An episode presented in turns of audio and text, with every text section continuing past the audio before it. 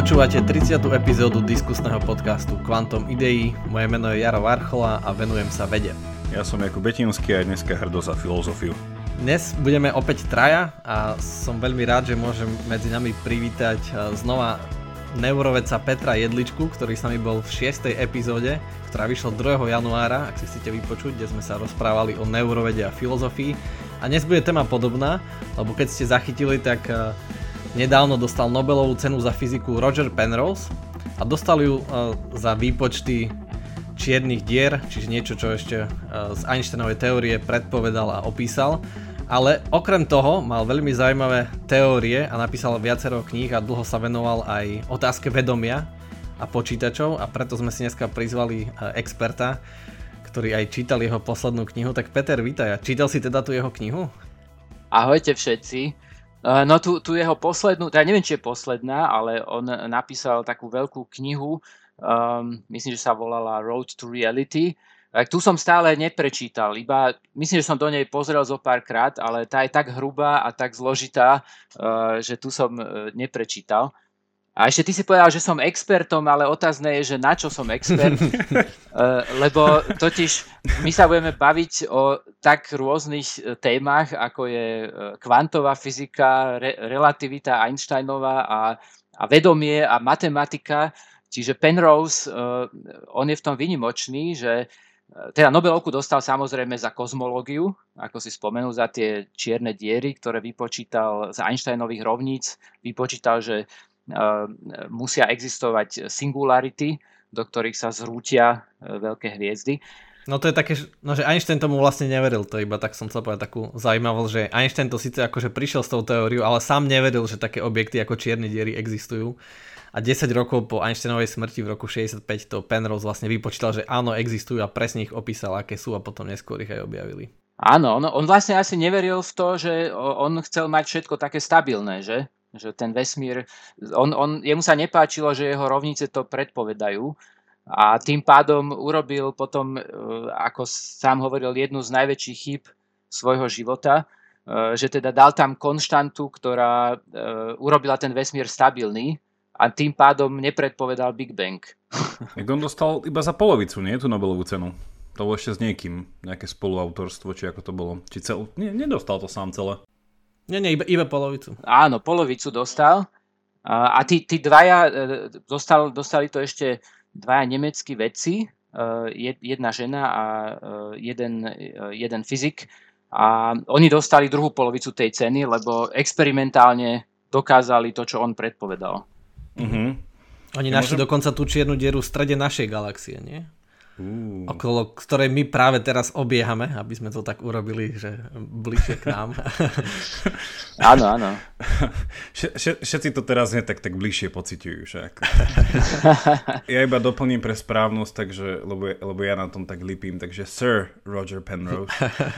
A dokonca, a dokonca teda aj filozof, hej. Teda neviem, že nakoľko uh, aj v iných oblastiach, ale teda filozof vedy. Takže bol to, bol to teda stále je on má 89 rokov, tento pán. A pre nás ich poslucháčov, ak by ste si chceli vypočuť, neviem, či minulý rok, alebo kedy bol aj na Slovensku, neviem, či v rámci nejakej konferencie, a v pod lampou s ním spravili rozhovor. Takže to môžeme dať tiež potom do linku. Sa s ním rozprával Martin mm-hmm. A to bolo asi o fyzike, že? Áno. Áno, to som chcel povedať, že vlastne e, môj background je neuroveda, takže ak sa bavíme o fyzike, um, tak tam treba povedať, že na to nie som expert. Čiže, ale to ani nie je, na, naša, naša téma bude skôr filozoficko, neurovedecko, trošku fyzikálna.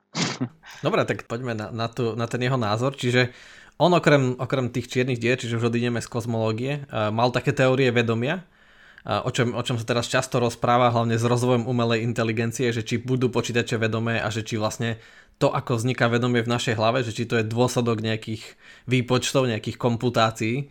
Ale Roger Penrose povedal, že, že nie a tu už Peter asi e, začína tvoja expertíza, že, že, že to je vlastne dôsledok biologickej stavby e, mozgu, tak nám to bližšie vysvetli prosím, že, že ako to Penrose myslel, že...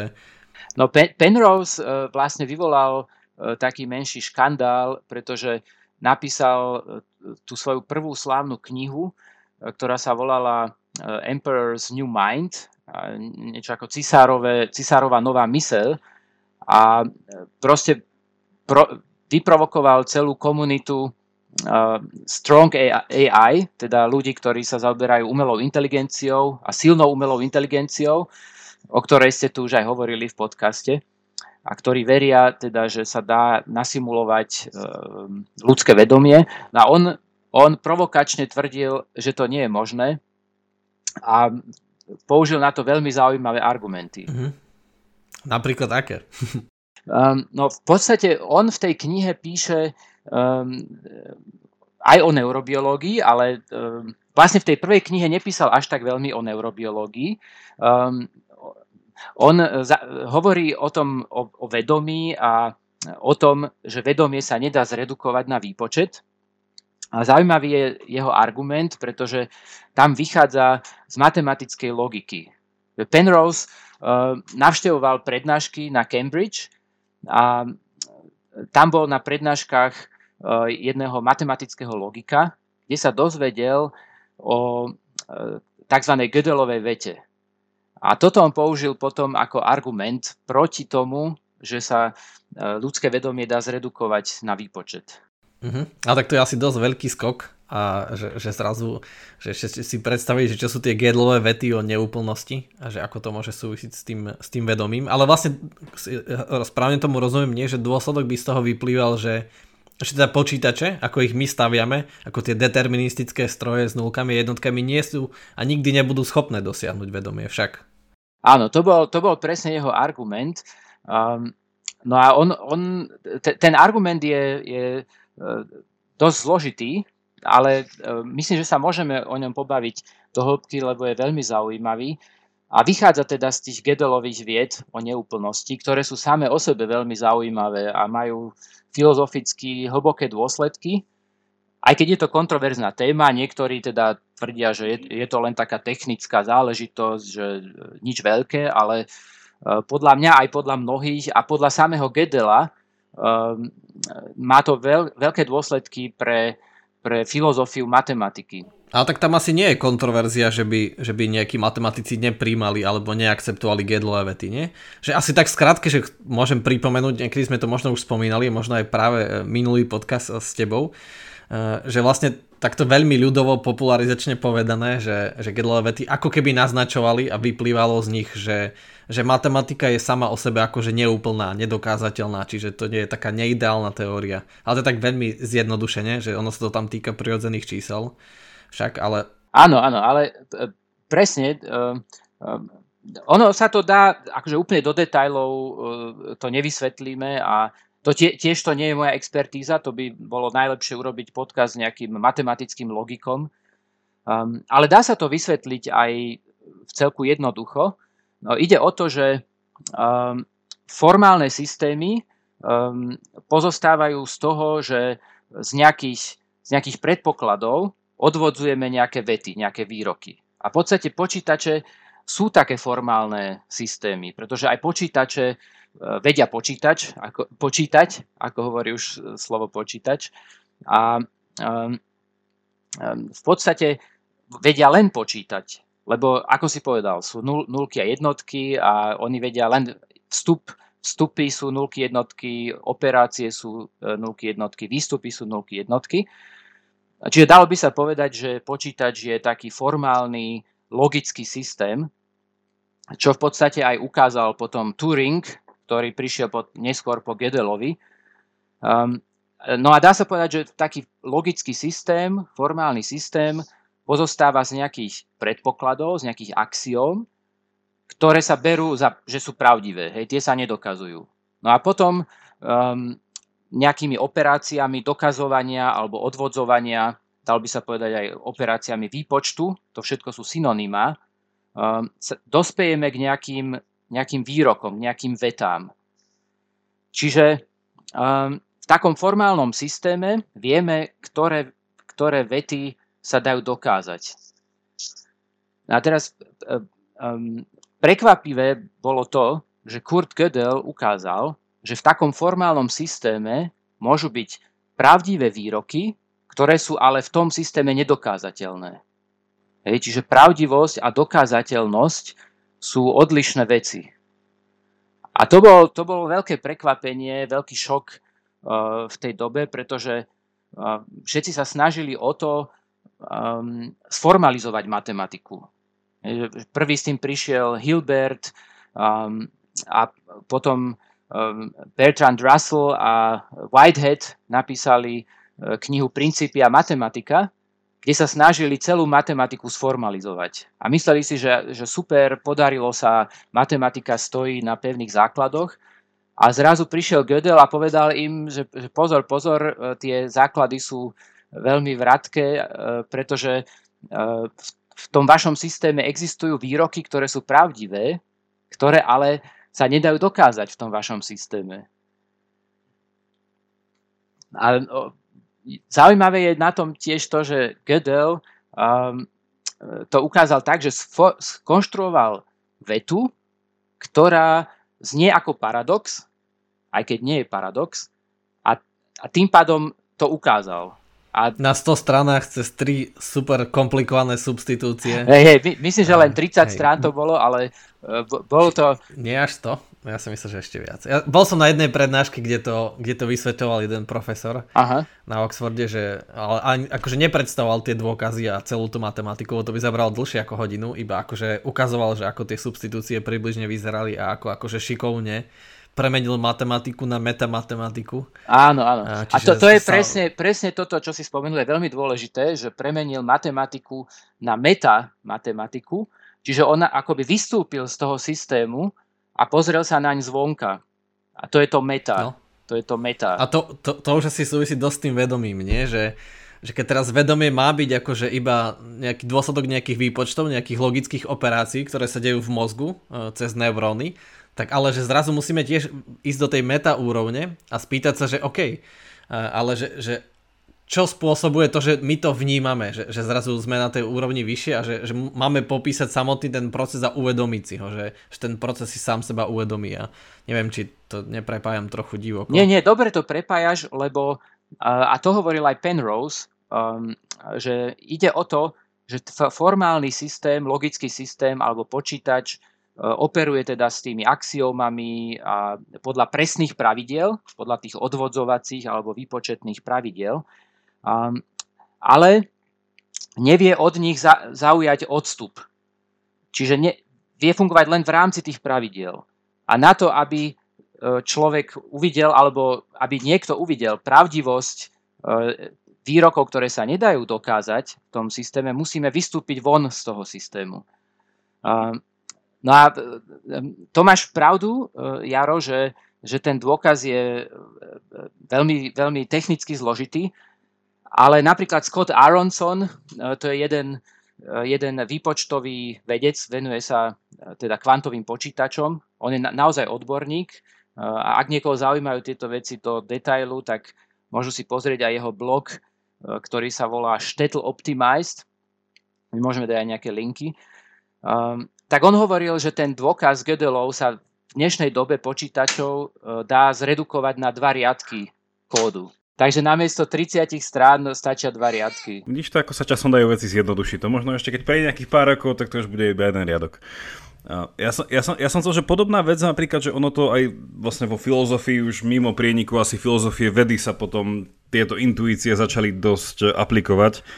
Čo je celkom akože zaujímavé v tom, že napríklad jeden z filozofov, ktorý to priniesol tiež sám o sebe matematik, Hilary Putnam, Uh, tiež akože aplikoval, ne, nehovorím, že úplne to isté ako tie gedlové vety, ale táto intuícia tak teraz prítomná vo filozofii, že aj keď vznikala disciplína, že metaetika, tak vlastne to, to je presne tá istá pochybnosť, že, že ako vystúpiť nad systém. Alebo že ako, že dá sa odôvodniť systém s tým, že my sme jeho nevyhnutnou súčasťou, lebo ako chceme odôvodniť, musíme ísť nad ten systém. A z toho potom prišli viacerí ľudia k záverom, že napríklad vec etiky, a nejakých etických vecí, tak jeden, jeden filozof Ber- Bernard Williams on povedal, že vlastne známo, že, že etika sa nedá systematizovať. Mm-hmm. Lebo nedá sa spraviť proste úplný hej, etický systém, eh, keďže vlastne my sami sme jeho súčasťou a my sa nevieme nad ten systém dostať. Hej, že vlastne, a tým pádom ty ho nevieš uzavrieť. Lebo vlastne by si musel nejakým spôsobom, neviem čo so sebou spraviť. No on vlastne toto použil ako argument proti všetkým nejakým objektívnym morálkam, a tak ďalej. Ale vlastne to sú slovami Hilaryho Patnama, že neexistuje ten pohľad z Božej perspektívy. Že my ľudia, že nemáme tento pohľad. A to sa potom variovalo v rôznych ešte iných slovách a tak ďalej a tak ďalej, ale že táto intuícia potom bola veľmi prítomná aj vo filozofii druhej polovici 20. storočia a vlastne doteraz je to celkom že prítomná, prítomná vec. Mm-hmm. Áno, to je veľ, veľmi zaujímavé. Hej. Nevidel som, že sa to aplikovalo aj v etike, na metaetiku, ale súvisí to samozrejme. No, ja som ešte chcel doplniť, že aj keď teda e, je zložité vysvetliť e, ten dôkaz Gödelov, ale e, dá sa to vysvetliť aspoň na takej intuitívnej úrovni, keď už hovoríme o intuícii. A totiž Gödel sformuloval tvrdenie, ktoré sa vzťahovalo samo na seba. A to tvrdenie bolo, že som nedokázateľné tvrdenie. A dalo by sa aj povedať, že som nevypočítateľné tvrdenie, alebo som neodvoditeľné tvrdenie. To všetko sú synonymá. No a teraz otáz, otázne je, že je, je toto tvrdenie pravdivé, alebo nie je pravdivé. No a ke, keby, keby to tvrdenie nebolo pravdivé, um, tak e, to by, to by znamenalo, že by sa dalo dokázať. A to by znamenalo ale, že by sme dokázali tvrdenie, ktoré nie je pravdivé, a tým pádom celý systém by nám padol, celý systém princípia matematika, čo Whitehead s Russellom stavali, by padol, pretože uh, ak dokážeme nepravdivé tvrdenie, tak ten systém sa stane protirečivý. A tým pádom všetko padne, lebo potom môžeme v, e, v protirečivom systéme môžeme odvodiť, čo chceme. Čiže tam už sa nedá rozlíšiť medzi pravdou a nepravdou. Čiže táto možnosť, e, tá, táto možnosť nie, nie je dobrým riešením.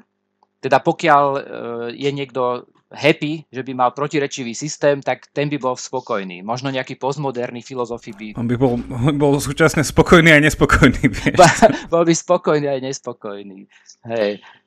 No, ale ale dá, sa to, dá sa to vyriešiť inak, a to tak, že to tvrdenie je pravdivé, ale nie je dokázateľné. Hej.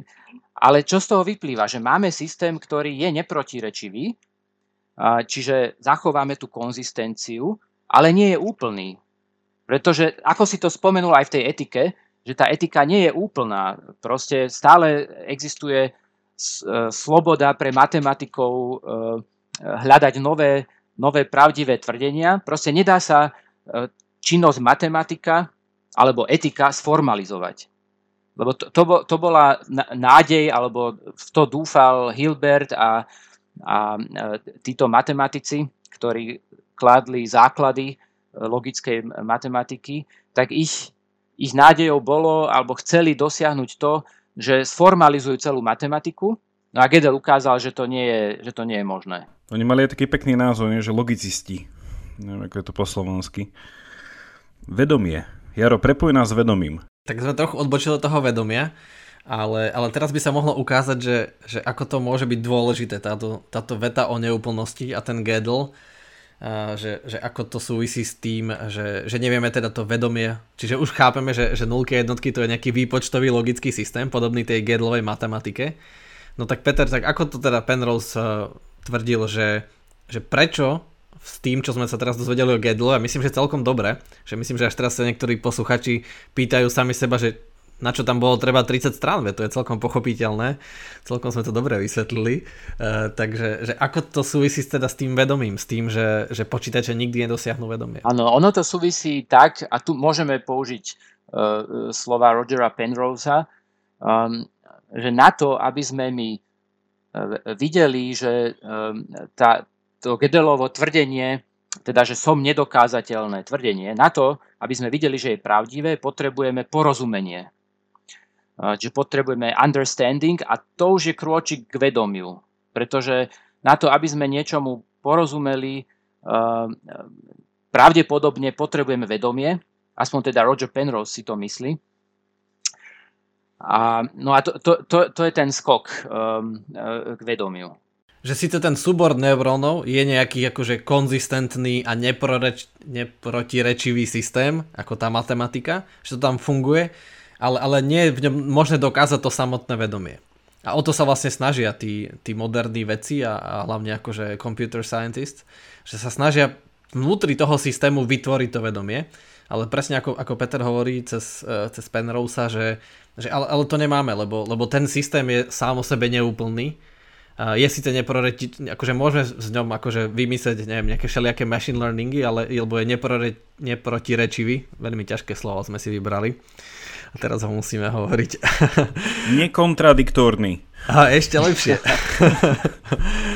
Uh, ale, ale, ale presne tak, že zrazu tam potrebujeme to vedomie na to, aby sme to vedomie vytvorili a to je a, a to je ten skok, ktorý, ktorý nie je možné prekonať. No ale dobre, ale, ale on hovoril, že, že, že čomu asi ty najviac rozumieš z nás je, že, že ale predsa to nejak tá biológia dokáže. Že tie počítače z kremíka a z tých kovov to nedokážu, ale že tá biológia, že v tých bunkách niečo je, v tých neurónoch, napriek tomu, že to dokážu, že, že to vedomie my máme. Hej? Ale on dokonca tvrdí aj, že iné zvieratá majú vedomie. Nie?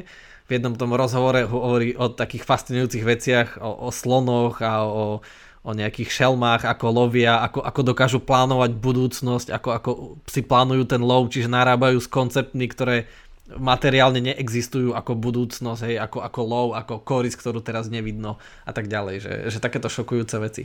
Tak čo, čo je to v tom našom mozgu? Áno, no, no Roger Penrose uh, si myslí, uh, ale teda nie len on, asi všetci si to myslíme, že evolúcia vytvorila, uh, vytvorila vedomie a väčšina ľudí by asi súhlasila, že vedomie nemajú, nemajú iba ľudia, ale majú ho do určitej miery aj zvieratá.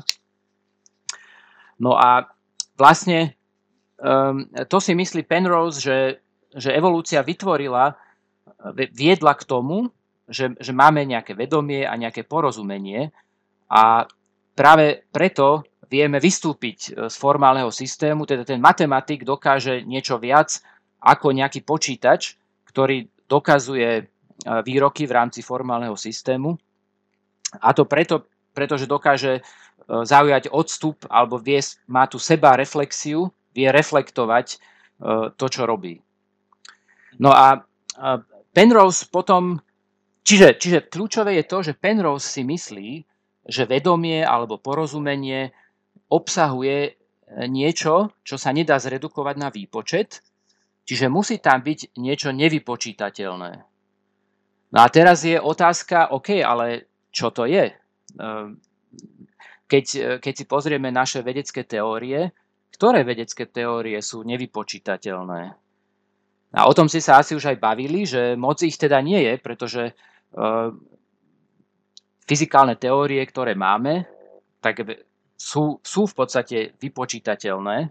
Je, že klasická Newtonová fyzika, ale aj potom Einsteinová teória relativity, aj e, všeobecná teória relativity sú vypočítateľné, sú deterministické.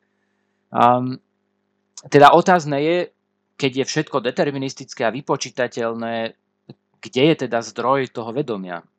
Môžem, môžem, môžem ťa prerušiť ešte takou um, otá- no, otázkou, že ako, ako by si ešte inak popísal to, že je niečo nevypočítateľné?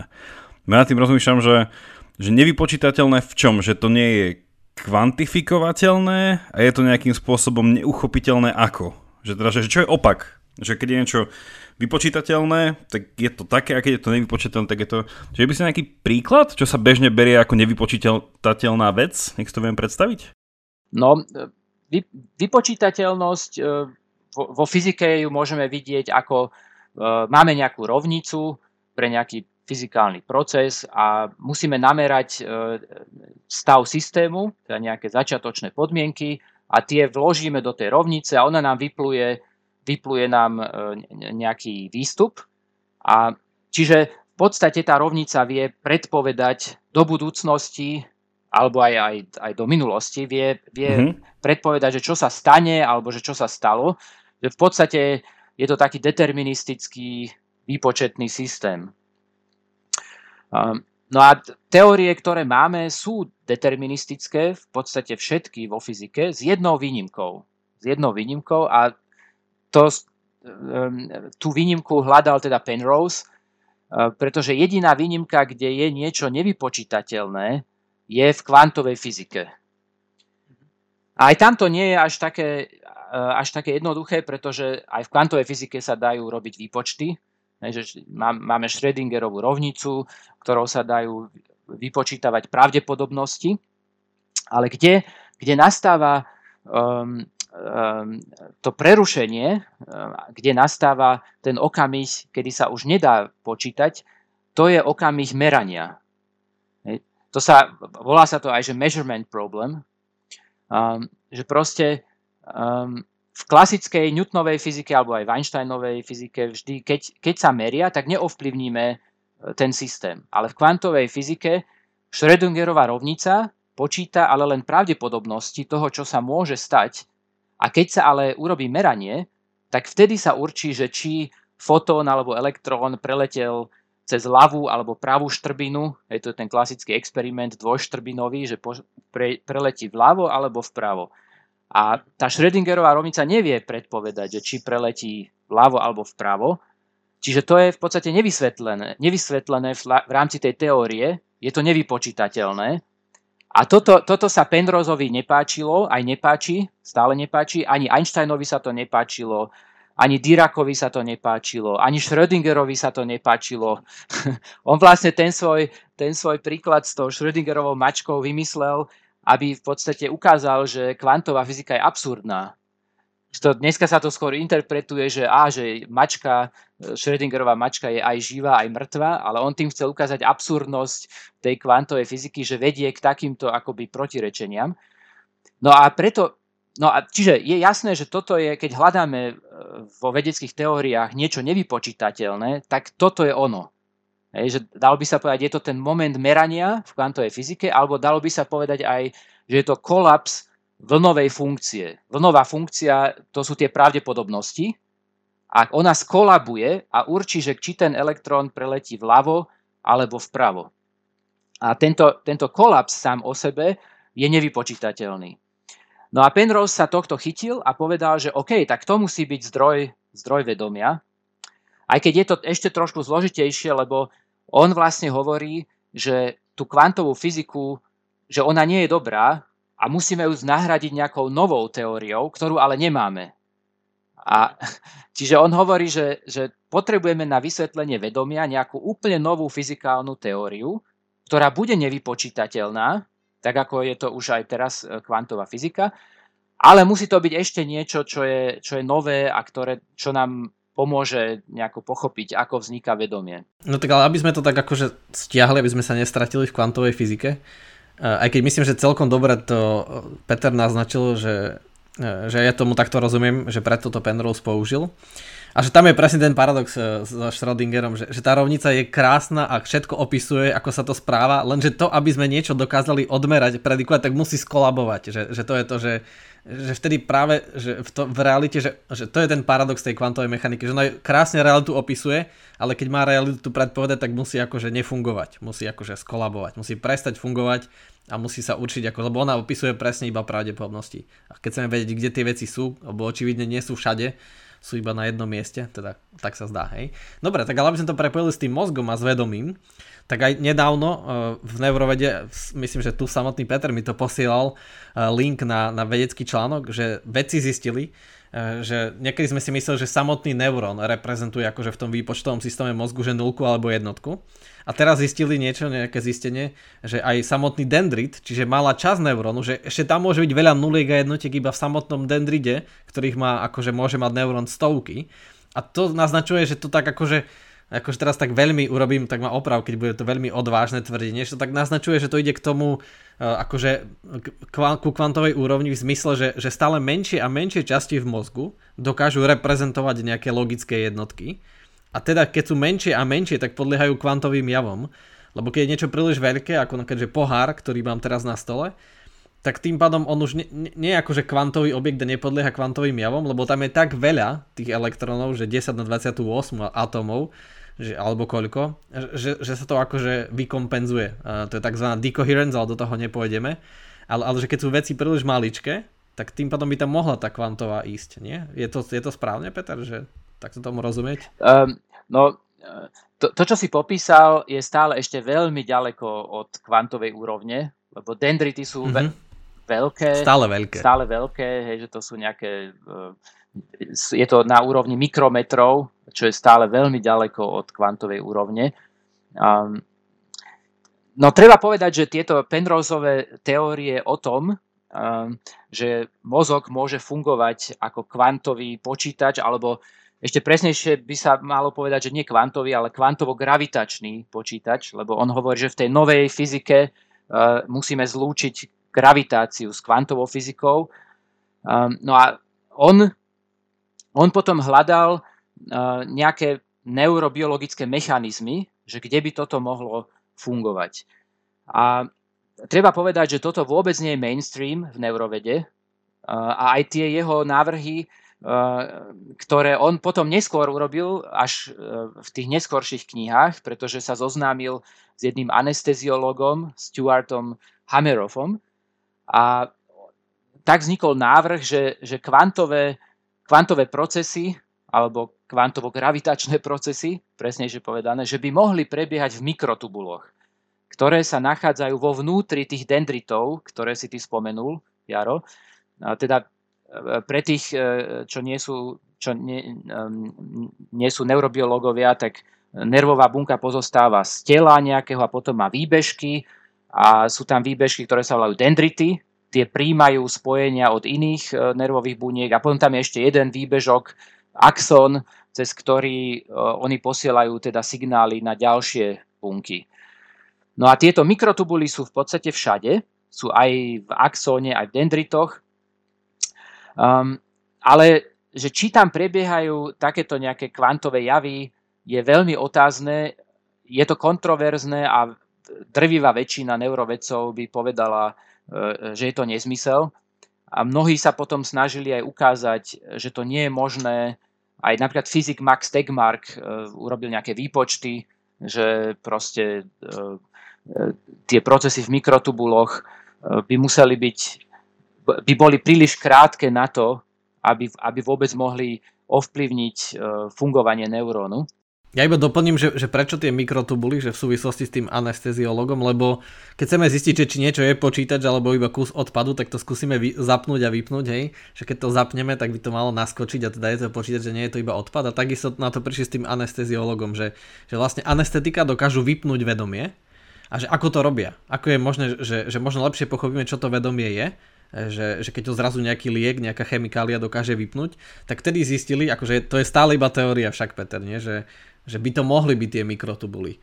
Že, že vlastne my, e, že to anestetikum, ako tá chemikália nejak reaguje s tými mikrotubulmi a ich vlastne vypne a preto nám vypne vedomie.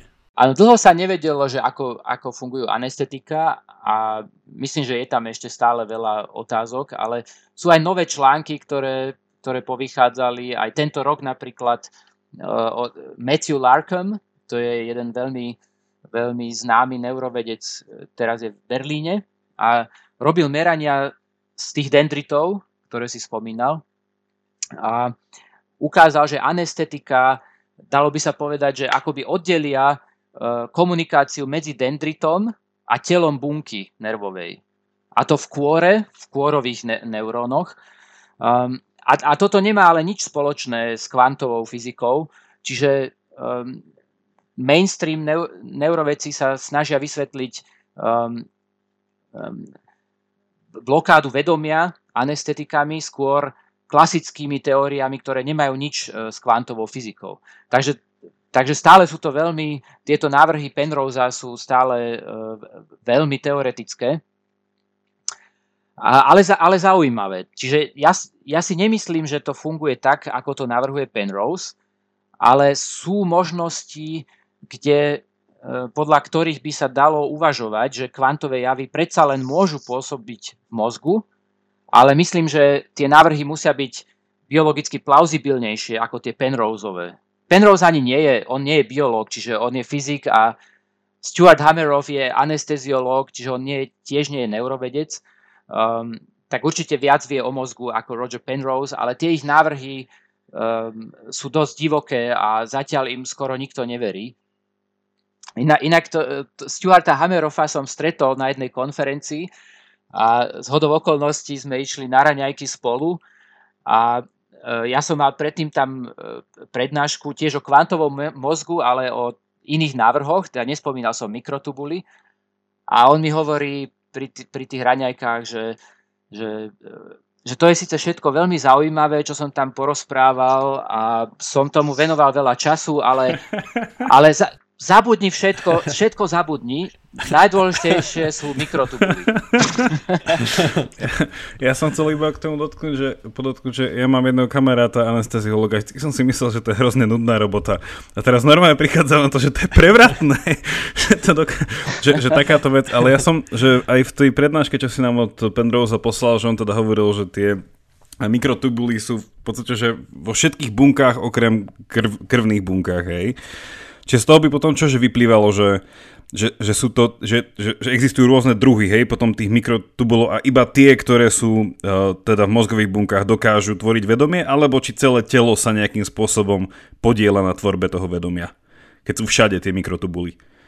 Áno, no tá teória o mikrotubuloch naozaj potrebuje ďalšie doladenie, pretože presne toto je problém, že mikrotubuly sú všade a nemyslím si, že Penrose, Penroseov názor je, že vedomie majú aj meňavky, alebo ne, neviem, e, že e, proste e, tá jeho teória je príliš, príliš, by som povedal, príliš jednoduchá. Že všetko vysvetliť len mikrotubulmi, to sa mi zdá ako človek nemôže odignorovať všetky ostatné dáta a to, že existujú rôzne oblasti mozgu a bunky sú pospájané rôznym spôsobom.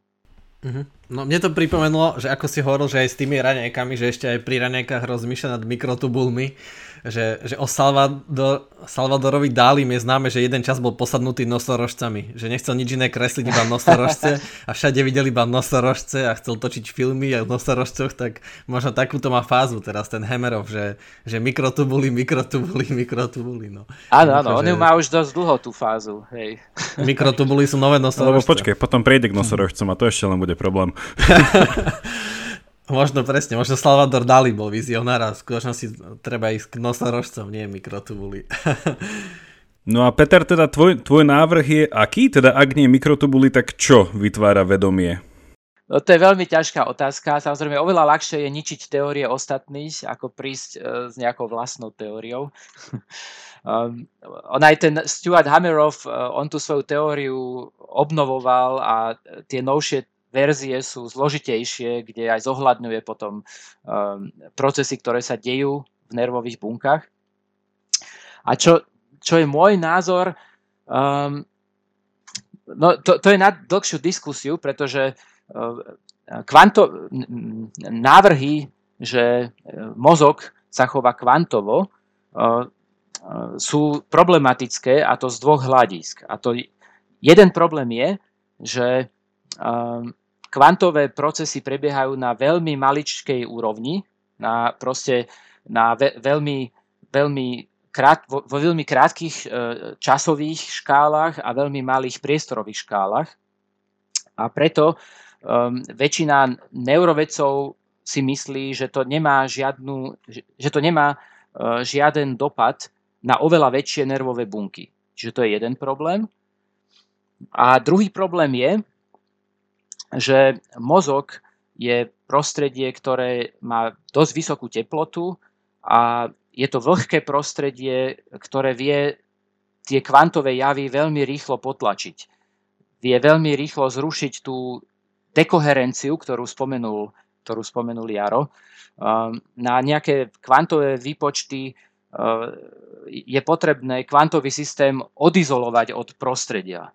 A preto, preto um, teoretici, ktorí chcú povedať, že um, mozog funguje kvantovo, musia vymyslieť, že ako tieto kvantové javy sa dajú odizolovať, alebo ako sa dajú udržať um, dosť dlho bez toho, že by to teplé a vlhké prostredie tieto kvantové javy zničilo. Uh-huh.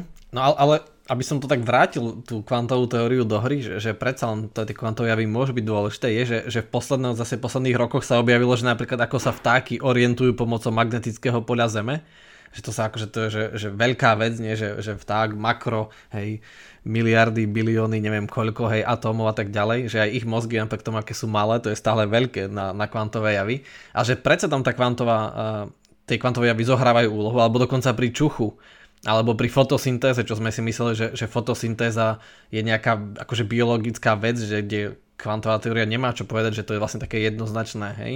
Ale, ale predsa, že sa to tak objavuje, že sú tam nejaké štrbinky, že, že by to tá kvantová mohla dávať. Ale že, ale že aby sme už... Áno, e, presne, ešte Jaro, e, doplním, doplním ťa, že, že presne na tieto dva argumenty proti kvantovému mozgu existujú teraz nové dáta, ktoré hovoria, že predsa len by to mohlo nejako fungovať.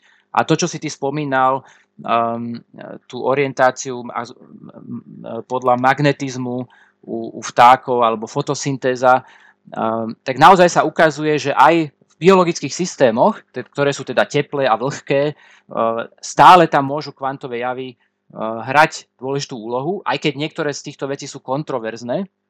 Ale vznikol celý nový odbor, ktorý sa volá uh, kvantová biológia. Stále je to veľmi mladý odbor a niektoré články stále sa debatuje, že e, či to naozaj ukázali tak, ako to bolo. Teraz som čítal, že tie, lebo prvý článok, ktorý urobil, ktorý zelektrizoval e, vedcov, bol v roku 2007 o tej fotosyntéze. A teraz sa debatuje, že predsa len sa to dá interpretovať aj inak, takže celé je to ešte, nie je to uzavreté, ale je veľmi zaujímavé, že, že ľudia idú týmto smerom a Um, myslím, že je realistické uh, si myslieť, že evolúcia využíva aj kvantové javy a že na, našla mechanizmy, ako tie kvantové javy ochrániť pred tým, aby ich to teplé a vlhké prostredie uh, zničilo. Predtým, ako prispejú teda k fungovaniu biologického systému.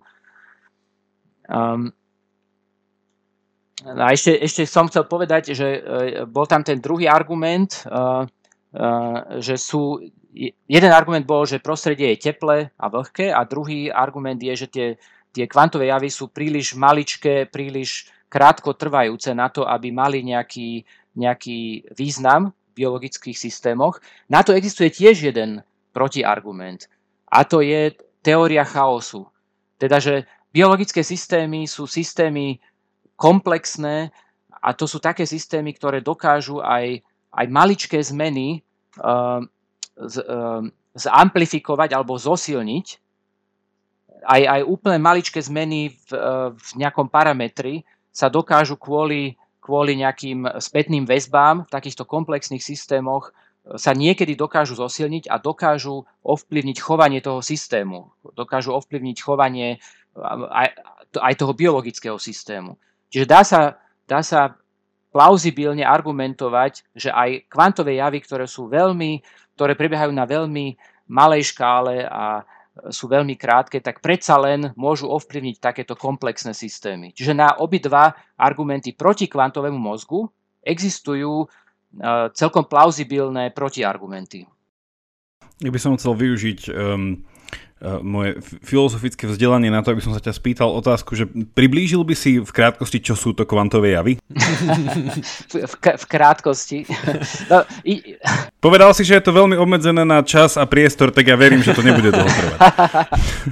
No, myslím, že by sa oplatilo mať podcast len o filozofii e, kvantovej fyziky, lebo to sme nepovedali, ono je to celé ešte zložitejšie, lebo sú, sú rôzne interpretácie kvantovej fyziky. Vieš, že sú deterministické, nedeterministické, ale to je na niekedy inokedy.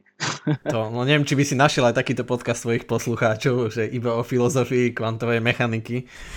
že to bola taká obľúbená otázka medzi mojimi spolužiakmi, e, keď sme študovali filozofiu vedy, že aká je tvoja obľúbená interpretácia kvantovej mechaniky a vtedy každý mal nejakú obľúbenú, akože to je ten paradox, že vtedy sme toľko o tom počúvali a čítali, že každý mal svoju obľúbenú interpretáciu. A ten jeden učiteľ bol taký zapálený, že on nám dal sa hneď na prvej hodine prihlásiť, že, že kto tu verí na Many Worlds Theory, lebo on bol akože najznámejší zástanca uh, tej Many Worlds Theory stále o tom písal, tak akože niektorí tak videl som, že zdvihli ruku iba preto, aby nechceli to pokaziť o učiteľa, ale som si povedal, že no ja, ja teda ruku nedvihnem, akože táto teória sa mi nepáči a mne sa, ne, mne sa nezdá dobrá. A takže, takže ja začína to byť politicky korektné, budeme musieť no, no. všetci veriť na uh, na, na Many Worlds Theory, akože v Oxforde je také silné hniezdo týchto many words te- te- te- teoretikov, že, že tam je to skoro už akože ne- nemorálne, akože sa tomu neprihlásiš. Musíš jednoducho sa hey, Ale a, dobre. No že... ale Penrose, Penrose je v tomto potom heretik, lebo on, on má svoju vlastnú interpretáciu A vlastne on si myslí, že ten kolaps tej... Vlastne ide o to, tieto všetky interpretácie sa týkajú toho, že ako zinterpretujeme ten kolaps tej vlnovej funkcie, alebo to meranie. V podstate ide o to. No a on... ale, ale že Jakub sa pýtal na tie kvantové javy, že čo je asi pre mňa lepšia otázka, ako, ako ísť k tým, k tým interpretáciám. Myslíš ako príklad kvantových javov, alebo... Napríklad, že keď, že keď, sa, že keď sa rozprávame o tom, že, teda, že kvantové javy by mali mať dočinenia, ak teda možno aj nejakým vysvetľujúcim spôsobom majúc dočinenia e, s vedomím, a teda nejako sme dospeli k tomu, že vedomie lepšie vysvetľuje alebo pramení z nejakých e, biologicko-chemických proste vecí, ako na druhej strane, že by to bola čisto nejaká e, matematicko-formálna vec tak teda, že, že, že čo robia tie kvantové javy teda tam? Že prečo by to malo byť akože no, hmm. vysvetľujúce. No myslím, že priamo z toho ten ťažký problém vedomia nevysvetlíme, aj, keď, aj keby sa ukázalo, že mozog je teda kvantový počítač alebo počítač v tom e, Penroseovom zmysle. On teda dúfa, že keď, by, že keď budeme mať novú fyziku, že nám to nejako to vedomie vysvetlí. Ale priamo, priamo celá motivácia, že prečo ľudia navrhujú, že kvantové javy hrajú úlohu v mozgu, je ten ich nevypočítateľný charakter. Hej, že proste sa tam udeje niečo, čo nie je dopredu e, naprogramované. Hej, že, lebo, lebo nervové bunky e, sa vyzerajú ako počítače, lebo vytvárajú elektrické signály, e, dá sa povedať, že robia nuly jednotky, že buď pália akčné potenciály alebo nepália akčné potenciály, čiže všetko vyzerá ako klasický počítač. A tieto návrhy, že kvantové javy tam hrajú nejakú úlohu, e, teda nejaké kvantové tunelovanie, alebo... E, no to je taký ten príklad, že aký to je jav, že napríklad tunelovanie, aby sme Jakubovi odpovedali, že, že bežný vec, e, bežný, bežný vec, bežná vec neprejde cez stenu, lebo je to prekážka, ale že, že kvantové tunelovanie znamená, že dokáže prekonať nejakú prekážku, aj keď tam že energetická prekážka. Že napríklad na to, aby dosiahol aby, aby nastala tá reakcia, tak by ten elektrón musel mať energiu 200. Hej? Ale on má energiu iba 100. Čiže, ale on si vie akože nejak požičiať tú energiu. Že to je to tunelovanie, že, že vie ju nejak prekonať tým, že si ju nejak požičia akože odkiaľ. Hej? A teraz je aj taká nová vec, ale to už iba komplikujem, že, že on dokonca nerešpektuje čas. Že si ju vie akože požičať v minulosti a z budúcnosti ubrať a tak ďalej. A to sú také tie veci, ktoré akože v makro nedávajú zmysel, ale, ale že na kvantovej úrovni sú možné. E, presne ako kvantové tunelovanie. Uh-huh. Či, či toto je ten kvantový jav. Áno, a, alebo to, že, že, že, že niečo sa nachádza na dvoch miestach zároveň, ako ukazuje ten dvojštrbinový experiment. Hej? Že, že to je takéto kvantové. Že na makroúrovni sú veci, ktoré sú nemožné. Hej, to, to sa volá, že entanglement. Neviem, že aký je slovenský preklad. Previazanie. Kvantové Previa- previazanie. Kvantové previazanie. A mo- dá sa predstaviť, že mohlo by to zvýšiť výpoč- výpočtovú silu mozgu, pretože dali by sa veci e, počítať paralelne a to by mohlo zvýšiť, e, zvýšiť teda schopnosti nášho mozgu. To je, to je taký krásny jav, že to mi nedá nespomenúť viac, že, že previazanie to sa dá pochopiť tak, že na to, aby sme na makroúrovni, aby sme si niečo povedali, nejakú informáciu, tak musí tá informácia byť nejak prenesená. Cez zvukovú vlnu, hej, cez nejaký fotón, musí tá, tá informácia nejako preniesť, hej, čo je úplne logické, aby som tú informáciu dostal, dal niekomu inému. Ale keď sú uh, dva elektróny kvantovo previazané, tak nemusí medzi nimi nič prebehnúť. Automaticky, ako zmením spin jedného, tak automaticky sa zmení spin druhého, lebo sú nejak kvantovo previazané. A to je jedno, že či je ten druhý elektrón na druhom konci vesmíru že, že to je na tom paradoxné, že, že kde by trvalo miliardy rokov, kde by, kde by to svetlo došlo a nie je možné rýchlejšie informácie ako svetlo, lenže on to vie ako si hneď.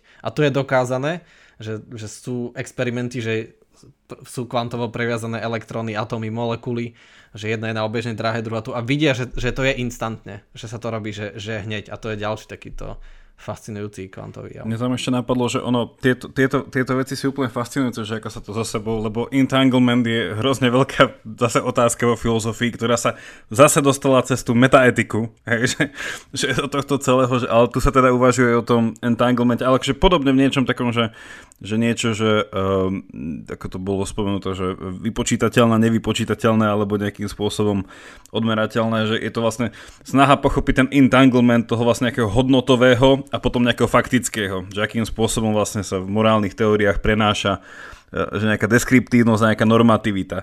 S tým, že tá normativita je nevypočítateľná, keďže vlastne je to nejaká, nejaká, nejaká hodnota, ktorá nejakým spôsobom berieš ako danú. Hej, zase ten, nejaký ten obraz toho. Na druhej strane musíš ju nejako preniesť, musíš ju komunikovať, musíš ju dať do nejakých slov, musíš ju formalizovať a tak ďalej. A že kedy sa tieto, ako sa tieto, no to je tiež celý entanglement theory ohľadne toho. Takže, uh, hej, je to celé entangled. no, toto. Hm. Áno, aj, aj kvôli tomu nemal rád Einstein eh, kvantovú fyziku, lebo to, toto okamžité pôsobenie na diálku, tak to sa mu nepáčilo. No, sám, sám ju začala potom akože sa stiažuje, no.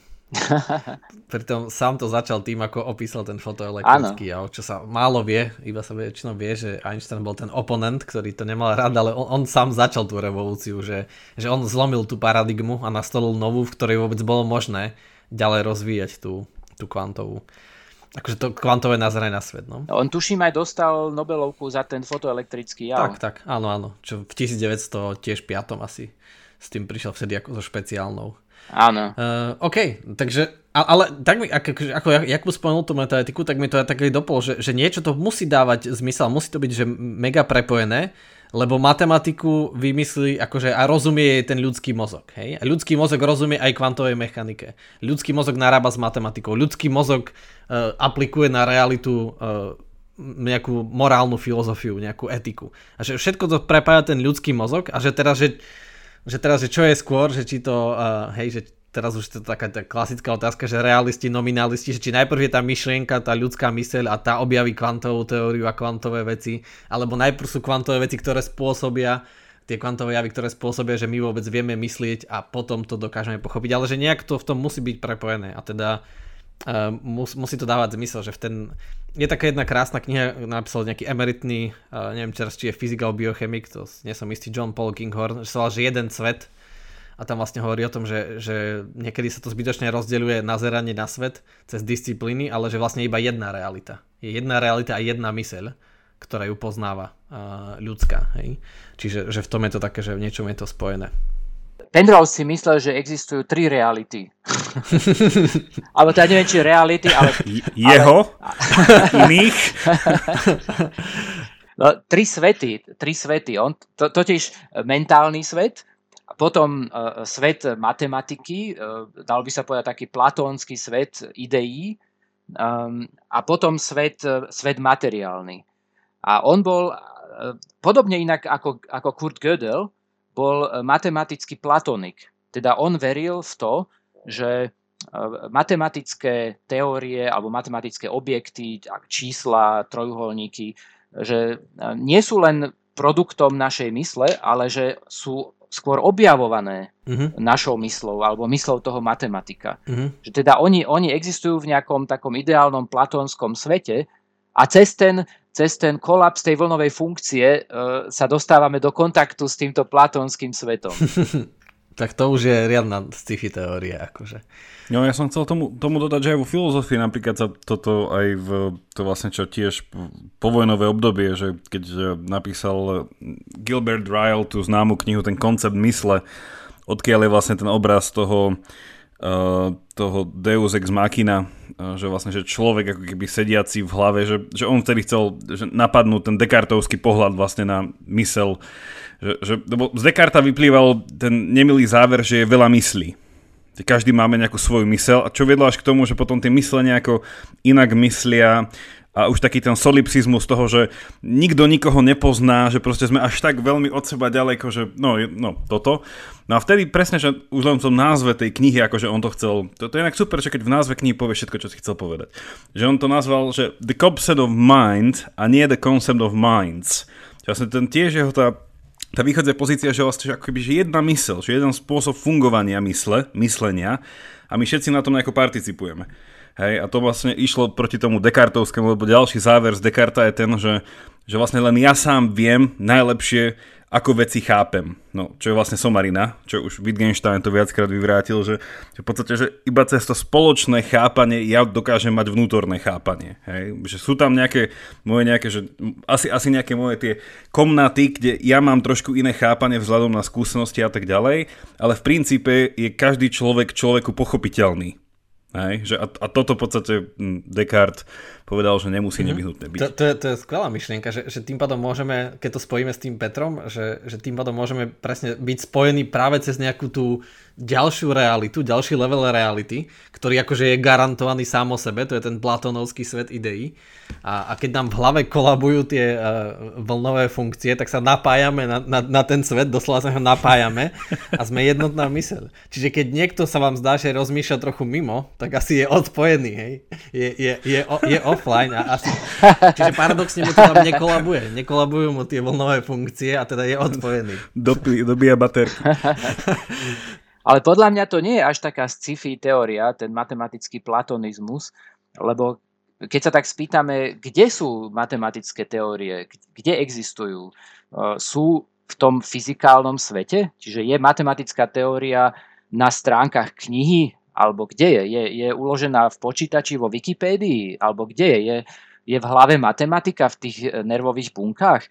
No áno, je tam všade, ale nie len tam, hej, lebo tie teórie platia, eh, aspoň tie matematické, eh, platia navždy a všade. Preto mne sa, to, mne sa zdá celkom ten názor, že musí existovať nejaký svet eh, platónskych ideí, sa mi to nezdá až také, až, také, až taký bláznivý nápad. A myslel si to aj Gödel, aj Penrose a myslím, že mnohí matematici majú takýto pohľad na matematiku, teda veria v to, že 2 plus 2 bolo 4 aj predtým, ako existovali matematici. Je, že keď sa 2 a 2 dinosaure stretli, uh, tak bol, boli to 4 dinosaure. Ale počkaj, ale to nesedí, lebo koľko dinosaurov bolo, keď sa stretli s jednou kometou? bolo, že veľa dinosaurov plus jedna kometa, či jak to bolo? No na, na to potrebujeme potom už komplexné čísla. No on, hej, je to také šokujúce, ale že, že súhlasím, že nejak to musí dávať zmysel, lebo, lebo už tak jednoducho sa dá uchopiť to, že, že nemôžu byť ukotvené tie čísla vo fyzikálnej realite, lebo ja si jednoducho dokážem vymyslieť hociaké veľké číslo a jednoducho v materiálnom svete nie je nič toho tak veľa. Že aj keď si myslíme, že aj keď je vo vesmíre 10 na 88 atómov, tak keby som vymyslel všetky kombinácie medzi nimi, tak to je stále menšie číslo, ako si matematik môže vymyslieť a napísať. Čiže je to také ťažké, že, že ako uchopíme tie veci, že ako ich ukotvíme v materiálnej realite. Že Áno, a, je... a Karl Popper uh, bol tiež v podstate, dalo by sa povedať, asi platonik, tiež mal tú teóriu troch svetov, ktorá je veľmi podobná e, teórii Penroseovej. A ešte spomenuli ste Wittgensteina, tak ten v, v tomto príbehu základov matematiky ktorý začal teda tým Gödelom a potom jak pokračoval aj Turingom, toho sme nespomínali, ale Turing v podstate ukázal veľmi podobné veci ako Gödel pre počítače. Čiže aj tu vidno, že, tie, že ten počítač naozaj sa dá opísať ako formálny systém. No a uh, Wittgenstein a, a Turing uh, dávali nejaké prednášky na, myslím, že na Cambridge a o základoch matematiky a mali úplne opačný, opačný názor na tieto veci. Je, že v podstate táto Gedelová veta súvisí e, so sa, seba vzťažnými tvrdeniami, hej, teda s tvrdeniami, ktoré sa vzťahujú na, sa, samé na seba a to súvisí už s vecami, čo, čo vznikli pred Gödelom. Paradoxy, um, ako napríklad asi poznajú všetci paradox Luhára, uh, že keď uh, Kréťan povie, že, že všetci Kréťania sú luhári. Hej, tak to je paradox, lebo uh, keď povieme, že je to pravda, tak prídeme k tomu, že je to nepravda a, a naopak. Čiže to sú neriešiteľné paradoxy. Inak je to odlišné od tej Gedelovej vety, hej, lebo u Gedelovej vete, keď povieme, že je, je pravdivá, ale nedokázateľná, tak tam paradox nie je. No a keď sa toto celé rodilo, ehm, tieto teórie Gedelové, Gedel odpublikoval e, tú svoju, e, ten svoj dôležitý článok, myslím, že v, e, v 31. roku. No a dostalo sa to do uší potom aj Turingovi, a, ale napríklad Wittgenstein si myslel, že, že tieto paradoxy, že to ako to, to nemá žiaden zmysel sa nad nimi zamýšľať, že to sú proste len také jazykové hry. A že proste to, to vôbec netreba ani riešiť. Ale Turingovi to vrtalo v hlave a on potom odpublikoval svoj článok, eh, v ktorom toto riešil. Čiže to, to je také zaujímavé, že Wittgenstein mal v tomto opačný názor ako Turing, Gödel a v podstate bol to taký ne, e, neplodný názor, pretože odmietal sa tým zaoberať a potom, keby sa tým zaoberal, možno by odpublikoval nejaké dôležité, dôležité vety. OK, tak, tak už myslím, že už uh, level, uh, level name droppingu v tejto diskusii už dosiahol kritické hodnoty. Neviem, že koľko sa to ešte ja chcem dá, ešte jedno meno, ja chcem ešte jedno meno. a ja, a ja. Na záver si ešte... Každý, tak, každý si ešte môže, ja, využi, každý využije svojho žolíka a dá jedno meno. Tak ja chcem, ja chcem iba dať meno do kontextu, keďže ešte sme nepovedali a tiež že do tohto patrí, že že John Searle, ktorý nejakým podobným spôsobom vlastne uh, vyvrátil teda to, že uh, počítač, alebo teda, že, že vedomie, hej, že by malo niečo spoločné uh, s komputáciou a teda s výpočtom a tak ďalej a že by to bol nejaký formálny systém. A on tiež sám povedal, že vlastne vedomie asi bude skôr niekde v tej oblasti biológie, chémie a týchto nejakých procesov vlastne v našom, v našom, našom mozgu, len uh, teda on má ten známy príklad tej, tej čínskej izby, len neviem, postrehli ste vy, že by nejako, že v súčasnosti nejako tomu mal niečo, že by dopovedal, že, že kde v súčasnosti sa prikláňa, či je tiež na tých strane tých mikrotubul low, alebo či niečo, lebo ja si teda, lebo však on vychádza z toho prostredia teda lingvista a filozof, či on zase, že nemá nejako extra vedecké toto vzdelanie, že viete, či sa nejako posunul, že aký je súčasný názor? Ne, nevie, neviem, či, či je niečo nové, ale uh, on myslím, že nie je fanúšik uh, teórii kvantového mozgu, ale myslí si, že vedomie vzniká v biologických systémoch. Čiže myslí si, že, uh, že, musí, že, že evolúcia vytvorila systémy, ktoré vedia vyprodukovať vedomie a tie umelé systémy to nevedia. A inak je to veľmi, to veľmi súvisí s tou, s tou Gedelovou vetou a tiež s Penroseovým argumentom, pretože aj tá Gedelová veta, aj Penroseov argument hovorí o tom, že uh, um, zmysel alebo semantika sa nedá zredukovať na syntax alebo výpočet. Že to sa dá tiež vidieť ako synonymum. Uh, syntax, syntaktické pravidlá sa tiež dajú vidieť ako výpočty.